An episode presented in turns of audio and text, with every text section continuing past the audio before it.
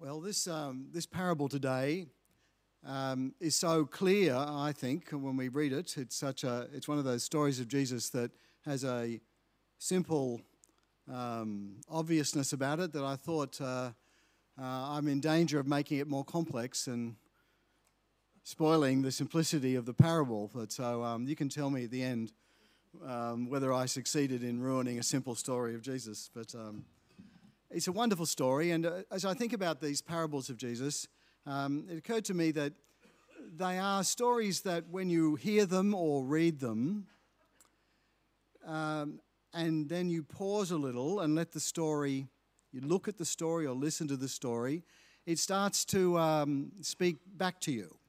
Um, years ago, Sylvia and I went to, uh, we're in Turkey and we went to Istanbul and went to one of the sites there is an old uh, monastery. It's now a museum and uh, from the Byzantine Orthodox Church. And there are wonderful frescoes uh, on the tiles on the walls. And over the, one of the main doorway, if I recall correctly, was a wonderful fresco of Christ looking at you. It was a simple picture, um, but Sylvia pointed out to me that if you paused and looked at it, and as you moved around the vestibule of the room, um, the eyes followed you wherever you go. It's one of those and uh, very clever, really. What looked like a simple, simple picture actually had a hidden depth in it. And I think this story, like so many of the parables of Jesus, um, the, the story looks back at you. Or Jesus is looking at the hearers as he tells the story. So, um, let us think about this. What I want to um, introduce it by phrasing the, uh, framing the question about what is the genuine response to God that we should have. I'll just get my thing. Okay. Now, we all need to know um, what God expects of us as true members of His kingdom, and this simple parable does um, does speak to that question, doesn't it? Um, the question of what God requires of us, and, and the obvious answer to it, of course, is that true response to God is seen in obedience. Um, that's really what it's about. Um, but I want to look, I want to look at the setting as well. Um, Jesus is now talking um, with a, a, a, a, great heaviness to the leaders of the nation. And you heard it there in our reading today, uh, at the opening part of the reading. He is addressing these, sto- these stories, these parables now, to um, the people at the top, the leaders, the, um, the people who are the, the, the trendsetters and the powerful people of his day. And it occurred to me just as I was thinking about this this morning um, how much, uh, it sounds a silly thing to say, but how much I admire um, the courage of Jesus. He was right in the lion's den, as it were. Um, the tension of opposition from that he was challenging the leaders of his nation and his church, as it were, uh, was rising, and he was going right to them um, and throwing down the challenge from God, from the Son of God, to them about themselves and their failure to lead. So, uh, in that section we read at the beginning there, Jesus entered the temple courts, and while he was teaching, the chief priests and the elders of the people came to him, and they challenged him about his authority as he was challenging them. So, the question then is um, we are now with the final confrontation of Jesus um, and, and the leaders of his nation. So I just want to put this into its context. Um, he's now not talking to persuade people, but as it were, now to judge, to pronounce the failure of the nation and their, and their leaders. Um, but it's worthwhile to step back and look at the whole section um, of, of, um, of the gospel and to think about um, what this is about. We have, um, we have here three, three sets of engagements with, between Jesus and his opponents. We have, um, first of all, he comes to Jerusalem, as you know, you know the story, and he, he, he does three symbolic actions, public actions. He comes with what we call the triumphal entry, um, and then he clears the temple traders out in a direct and physical challenge to way, the way they were conducting themselves. And then, in a supernatural act, he withers and curses a fruitless fig tree. Those are the, the three events that happen somewhat before this story.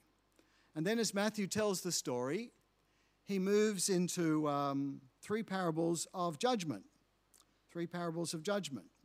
And they form a kind of, uh, we're looking at um, the first one of these parables today, and these form a triptych. I saw a triptych at Ray's place the other day, didn't I? The painter. Um, a triptych, three panels.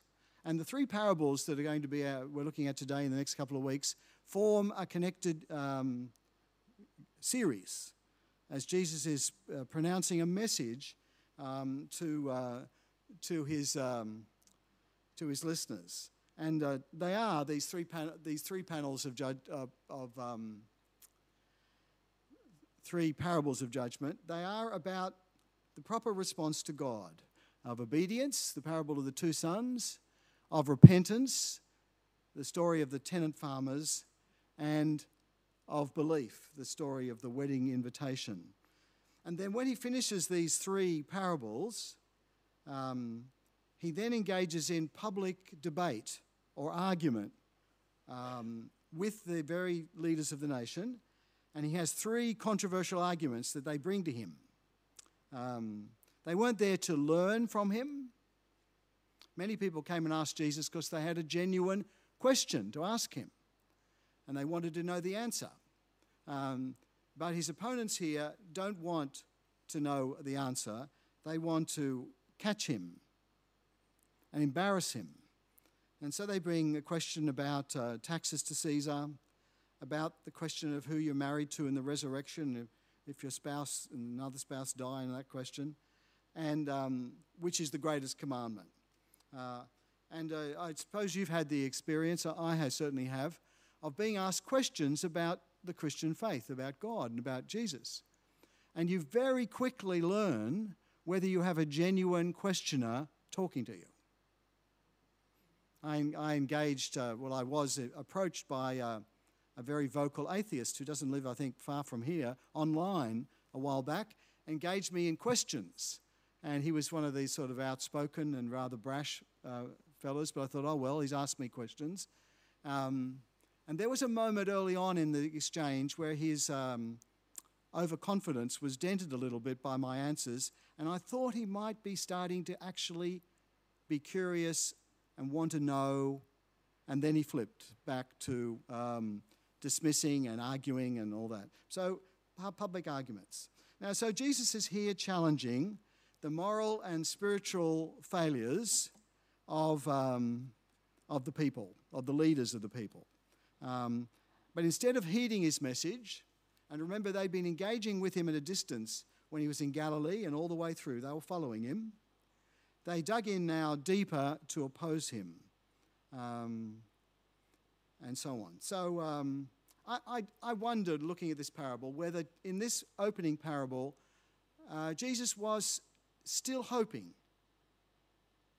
still hoping that he might persuade them to look at themselves and see that they needed to change, because they're in the parable, of course, these people.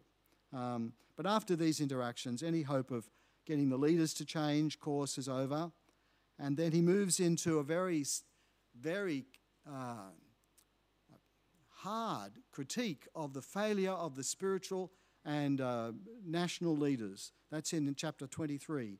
It's very, very uh, strong criticism Jesus made. And then, of course, the final prophecy in um, chapter 24 of the judgment coming on Jerusalem. So, I, as we, I go back now to look with you at the parable, I want you to think with me about and remember that we are now in the situation where people's failure to respond to God is bringing them into a judgment. And it, it is, um, how can I say this? It is a horrible and sad thing to see people hardening and digging in and refusing to admit their mistakes and refusing to know to acknowledge what they know to be true and in sense moving forward in a, in a kind of opposition to God of judgment you know it's really a hard thing I once gave a book I had a conversation with one of my cousins a lovely woman. We've known, of course, all our lives we've known each other. We get on very well. Um, and uh, we got talking about the Christian faith. You know, it comes up when you're a clergy, it just comes up every now and again.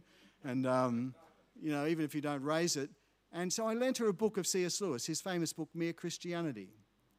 And I thought, you know, she's an intelligent woman, it's a great book.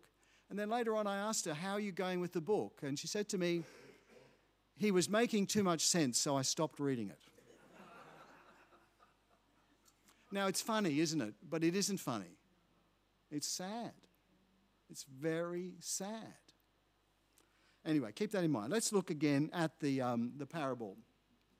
I just want to say, by the way, it occurred to me this week, preparing this, is that the three, the three themes of these parables of Jesus actually correspond to the famous triple vow of the baptism service, the Christian church's baptism service.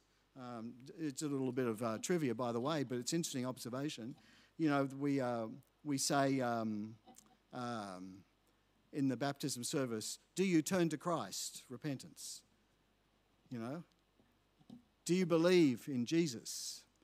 Do you believe in God the Father, God the Son, and God the Holy Spirit? Yes, I do. I believe in, in the Trinity. And then we say, Will you be God's faithful soldier and servant until your life's end? Will you obey the Lord? They're the three vows, as it were, of the Christian. And they are there in the baptism service, and they are here uh, in these three parables of Jesus. Um, so let's go back um, to the uh, to the, the simple story of the two sons. The three vows, the three um, tests, I call them, are actually there in the story, the first story. They are there, two of them um, in May up the front, and behind it, the third one, belief. Uh, so obviously the story is about um, the vineyard. So this is Israel again. You know, we know that. He's telling a story about a father and his sons and working in the vineyard. This is Israel. And it's interesting that when Israel in the Old Testament is described as the vineyard, it's often in a critical way. Uh, there's some failure of the nation before God. So that, that's in Jesus' mind too. And of course, the parable is responding to the lack of fruit the lack of righteousness in the lives of the leaders, compared, as Jesus says, to the, to the real repentance of these outcasts, these people on the margins, uh, the people who flock to Jesus. So we have this horrible um, reality. It's a sobering reality that here in this story, and too often in the history of God's people, the spiritual leaders are the ones who fail. And for anyone who occupies a, an office in the church of spiritual leadership, and as I have and still do in a way, it, it should put a shiver up your spine. It should, should actually, in a good way, frighten you that there is, God expects more of our leaders. And He expects them not to fail and to bring the people that they lead into worse trouble. Very serious issue. So the father, of course, in this story, uh, I take it, refers to God. He's the father of the nation, he's the father of the people. And the sons represent Israelites, believers, members of God's people, and um, different responses to God. So the first son makes an initial um, response to God, of course, um, negative uh, to his father. But he changes his mind and does what the Father wants. Verse 29 there. Uh, I will not, he answered, but later he changed his mind and went. The second son says the right thing but doesn't do it,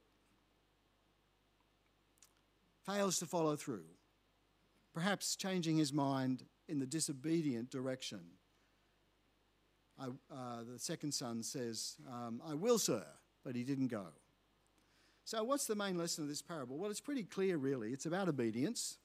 Uh, J.C. Ryle, the famous 19th century writer and bishop, he said, The Lord holds out immense encouragement to those who repent.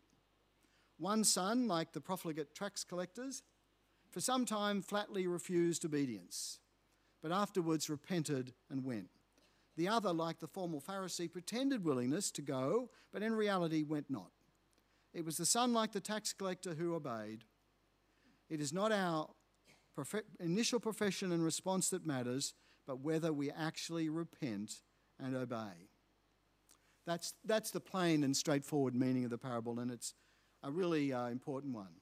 So these, these parables and this parable do um, um, put these uh, tests out the tests of what genuine response to God is about.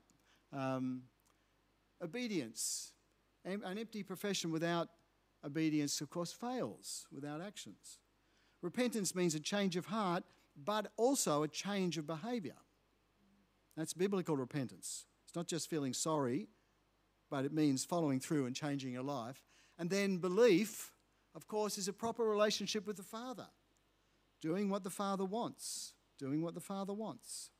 Um, very important. So they're the three, um, the three tests I call them.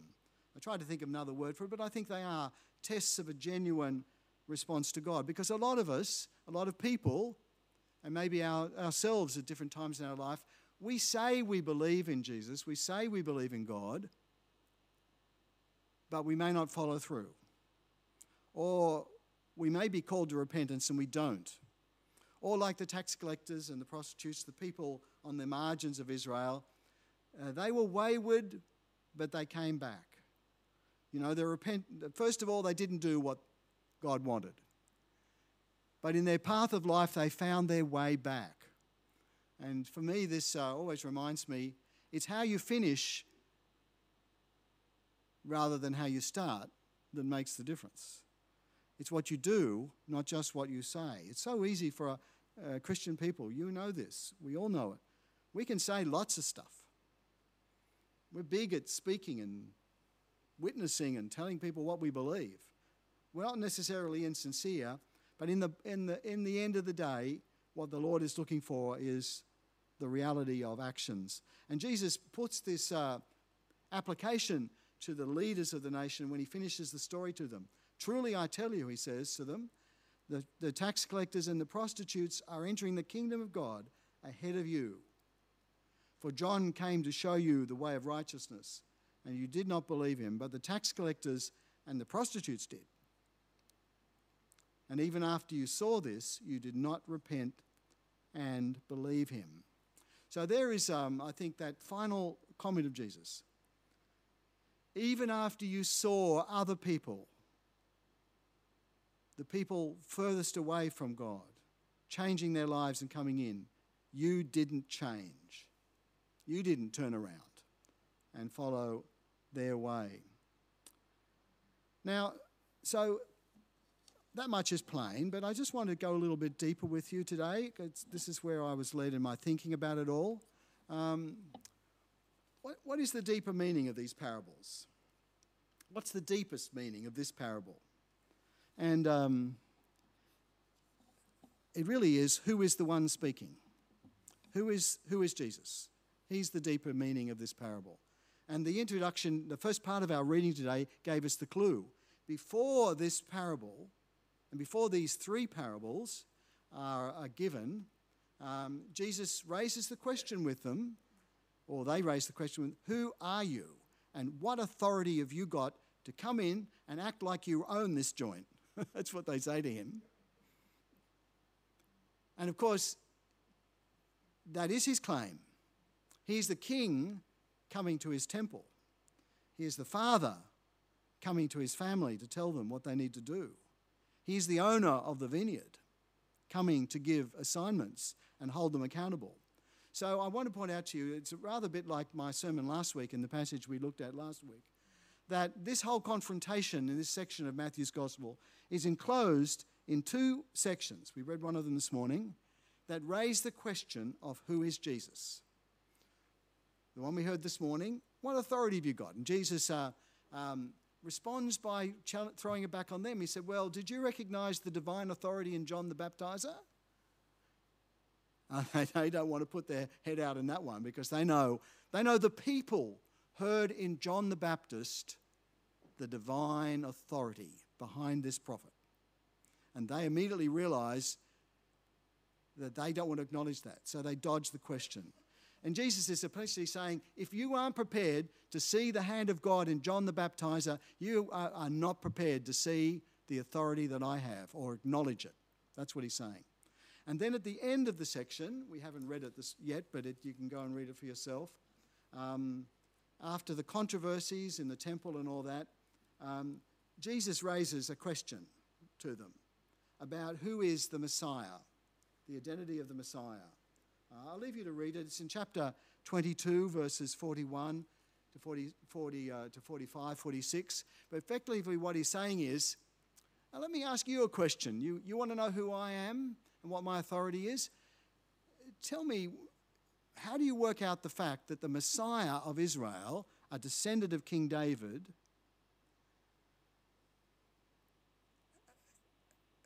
calls God his, um, sorry, how that David, talking of his descendant, the Messiah, uh, talks to him as if his descendant is God. That's, that's, that's the point of Jesus' own puzzle. I'll leave you to go and read it. We might talk about it later.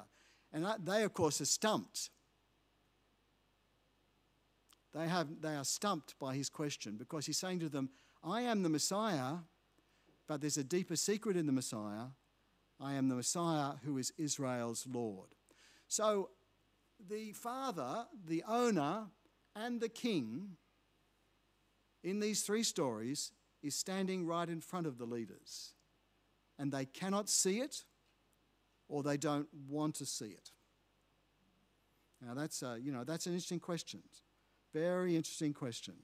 Um, so there's a real drama here. Uh, at this critical point in the history of Israel, the people of God, this long up and down history of obedience and failure and hearing the prophets and all that, came the time when God visited them in person. The king turned up in their presence. And we know from Luke's gospel, and you can read chapter 19 of Luke's gospel, which is parallel to this, this kind of incident, these, this section, that he was very sad during this final confrontation. You know, sometimes when people, um, when people in a prophetic vein have to challenge or criticize the failure of leaders, they, they may enjoy it a little bit too much, right? Being a critic.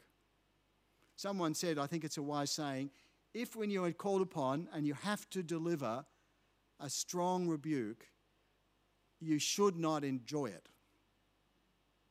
Jesus uh, came out with a very strong challenge, but also he was sad and he wept that it had got to this stage. Um, in Luke's gospel, he says, um, Judgment's coming. It came a generation later, nearly 30 years later. He said, They won't leave one stone on another here in Jerusalem. Because you, leaders now, didn't recognize the time of the gracious visit of God. Or as J.B. Phillips translates it, you didn't know when God Himself was visiting you. Now, um, there was a, a, song years ago. I think it, the, the, frame was, Does anyone really know what time it is? Does, do you remember that song? 70s song. You know, you'll sing it for us. Not now, later, right. Okay. Okay. You never want me to sing a song for you, right? I can't, I, you know. That's right. Does anyone ever really know what time it is? And uh, that's right. Okay. Oh, you're not timing my sermon, I hope. What I'm saying is, what I'm saying is, uh, what time was it when Jesus turned up? It was the time of God's visit. It was zero hour. It was the time when the decisions that had been made came to the crunch. Um, what time are we in right now? As a church, as a nation, as, an individual, as individuals? What, what's happening to us in our relationship with God? Now, um, you know, we, we can sit back and think, well, I remember now, I can look back and think about how life has changed. Maybe for some people, they remember that they'd made a commitment to Christ a long time ago and they did love Him, but they don't love the Lord that much now. In the book of the Revelation, Jesus says about to the Ephesus, you have lost your early lo- love for me. Very sad words. You started out well. You were commissioned as a chief priests of Israel and given immense authority and respect, and you failed. You haven't done what you should have done, even what you promised to do. So, churches and nations can all um, find themselves in a day when God visits them. Now, there was a famous uh, English preacher called Frederick Robertson in, in middle of the 19th century in Brighton. He was just an ordinary preacher, but he was a powerfully anointed preacher, and his ministry had a great effect. He preached probably one of the most famous sermons that any uh, parish priest minister has ever preached in the 19th century. It was called um, Three Times in a Nation's History. And um, he's talking of Jesus coming to Jerusalem, particularly from the words in Luke. He said this These words, which rang the funeral knell of Jerusalem, tell out in our ears this day a solemn lesson. They tell us that in the history of nations, and it may be in the personal history of individuals, there are three times a time of grace, opportunity, a time of blindness, when we don't want to see anymore, and a time, sadly, of judgment. When the Redeemer spoke, it was for Jerusalem the time of blindness. The time of grace was past, the time for judgment was to come. So it's a frightening, uh, really frightening truth, really, that we face here. Um, because you see, it, it's not just one discrete act of go and do, do what God tells you now, go and do it. It's what happens if we're like that other son who says things and never follows through on them, who find that our, our obedience fails the test. On little things, maybe. Our repentance fails the test here and here and here again. Our belief to really honour and do what our Father we know is telling us fails. So, life, life poses tests for us, doesn't it, friends? You know this. Tests all the time, little tests. And um, I think for my application for me about this parable today is that if we see, as it were, God visiting us, or the truth of God comes to our mind and really gets through, and then we turn away and try to forget it and don't follow through on it and close the door on it, we are kidding ourselves if we think we will easily come back and it'll be easier next time. For uh, F.W. Robertson put it well. He said, There is a way of blindness by hardening our hearts. If a man will not see, he said, the law is he shall not see. If he will not do what is right when he knows the right, then right for him shall become wrong, and wrong shall seem to be right.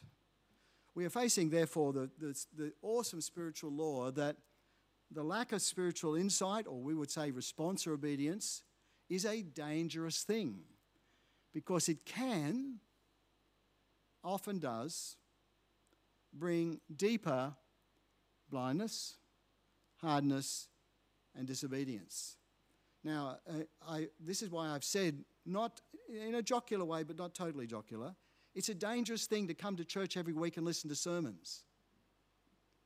For all of us. It's a dangerous thing for people like me to get up and sprout on about what it all means. Because it, it judges me, you know.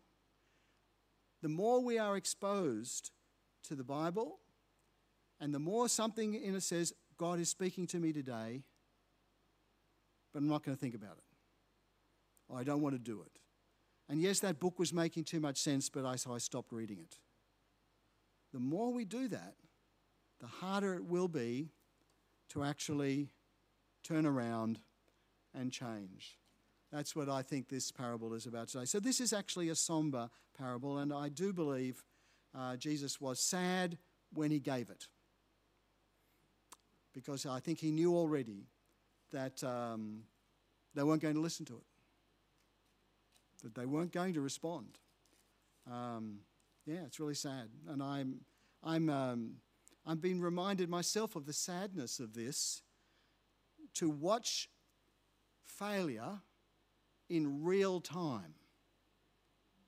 To watch people who should know better failing, despite you pleading with them not to fail and urging them to turn back and not to do it, to watch them digging deeper and deeper in. And when I say other people, we can watch our own hearts, can't we? Because that's what we can do too. So, yeah, I don't know what the practical application of all this, except we all ought to think about when God comes and visits us, you know, the truth of God, the truth of the kingdom, that's the time to hear and obey, isn't it? Is it not? Let me pray. Gracious God, this is a, a heavy and uh, somber teaching. And we want to pray, Lord, for ourselves and those times in which um, we've um, said we would do something you wanted us to do, and then we decided we wouldn't do it. Or we knew what was the right thing to do and didn't do it. Forgive us, Lord. Turn us back. And for those who lead and others who, Lord, are shutting their minds to what you are telling them to do when they know they are, that you are speaking to them, we pray, Lord, that even now you might change them, bring them back. In Jesus' name we pray.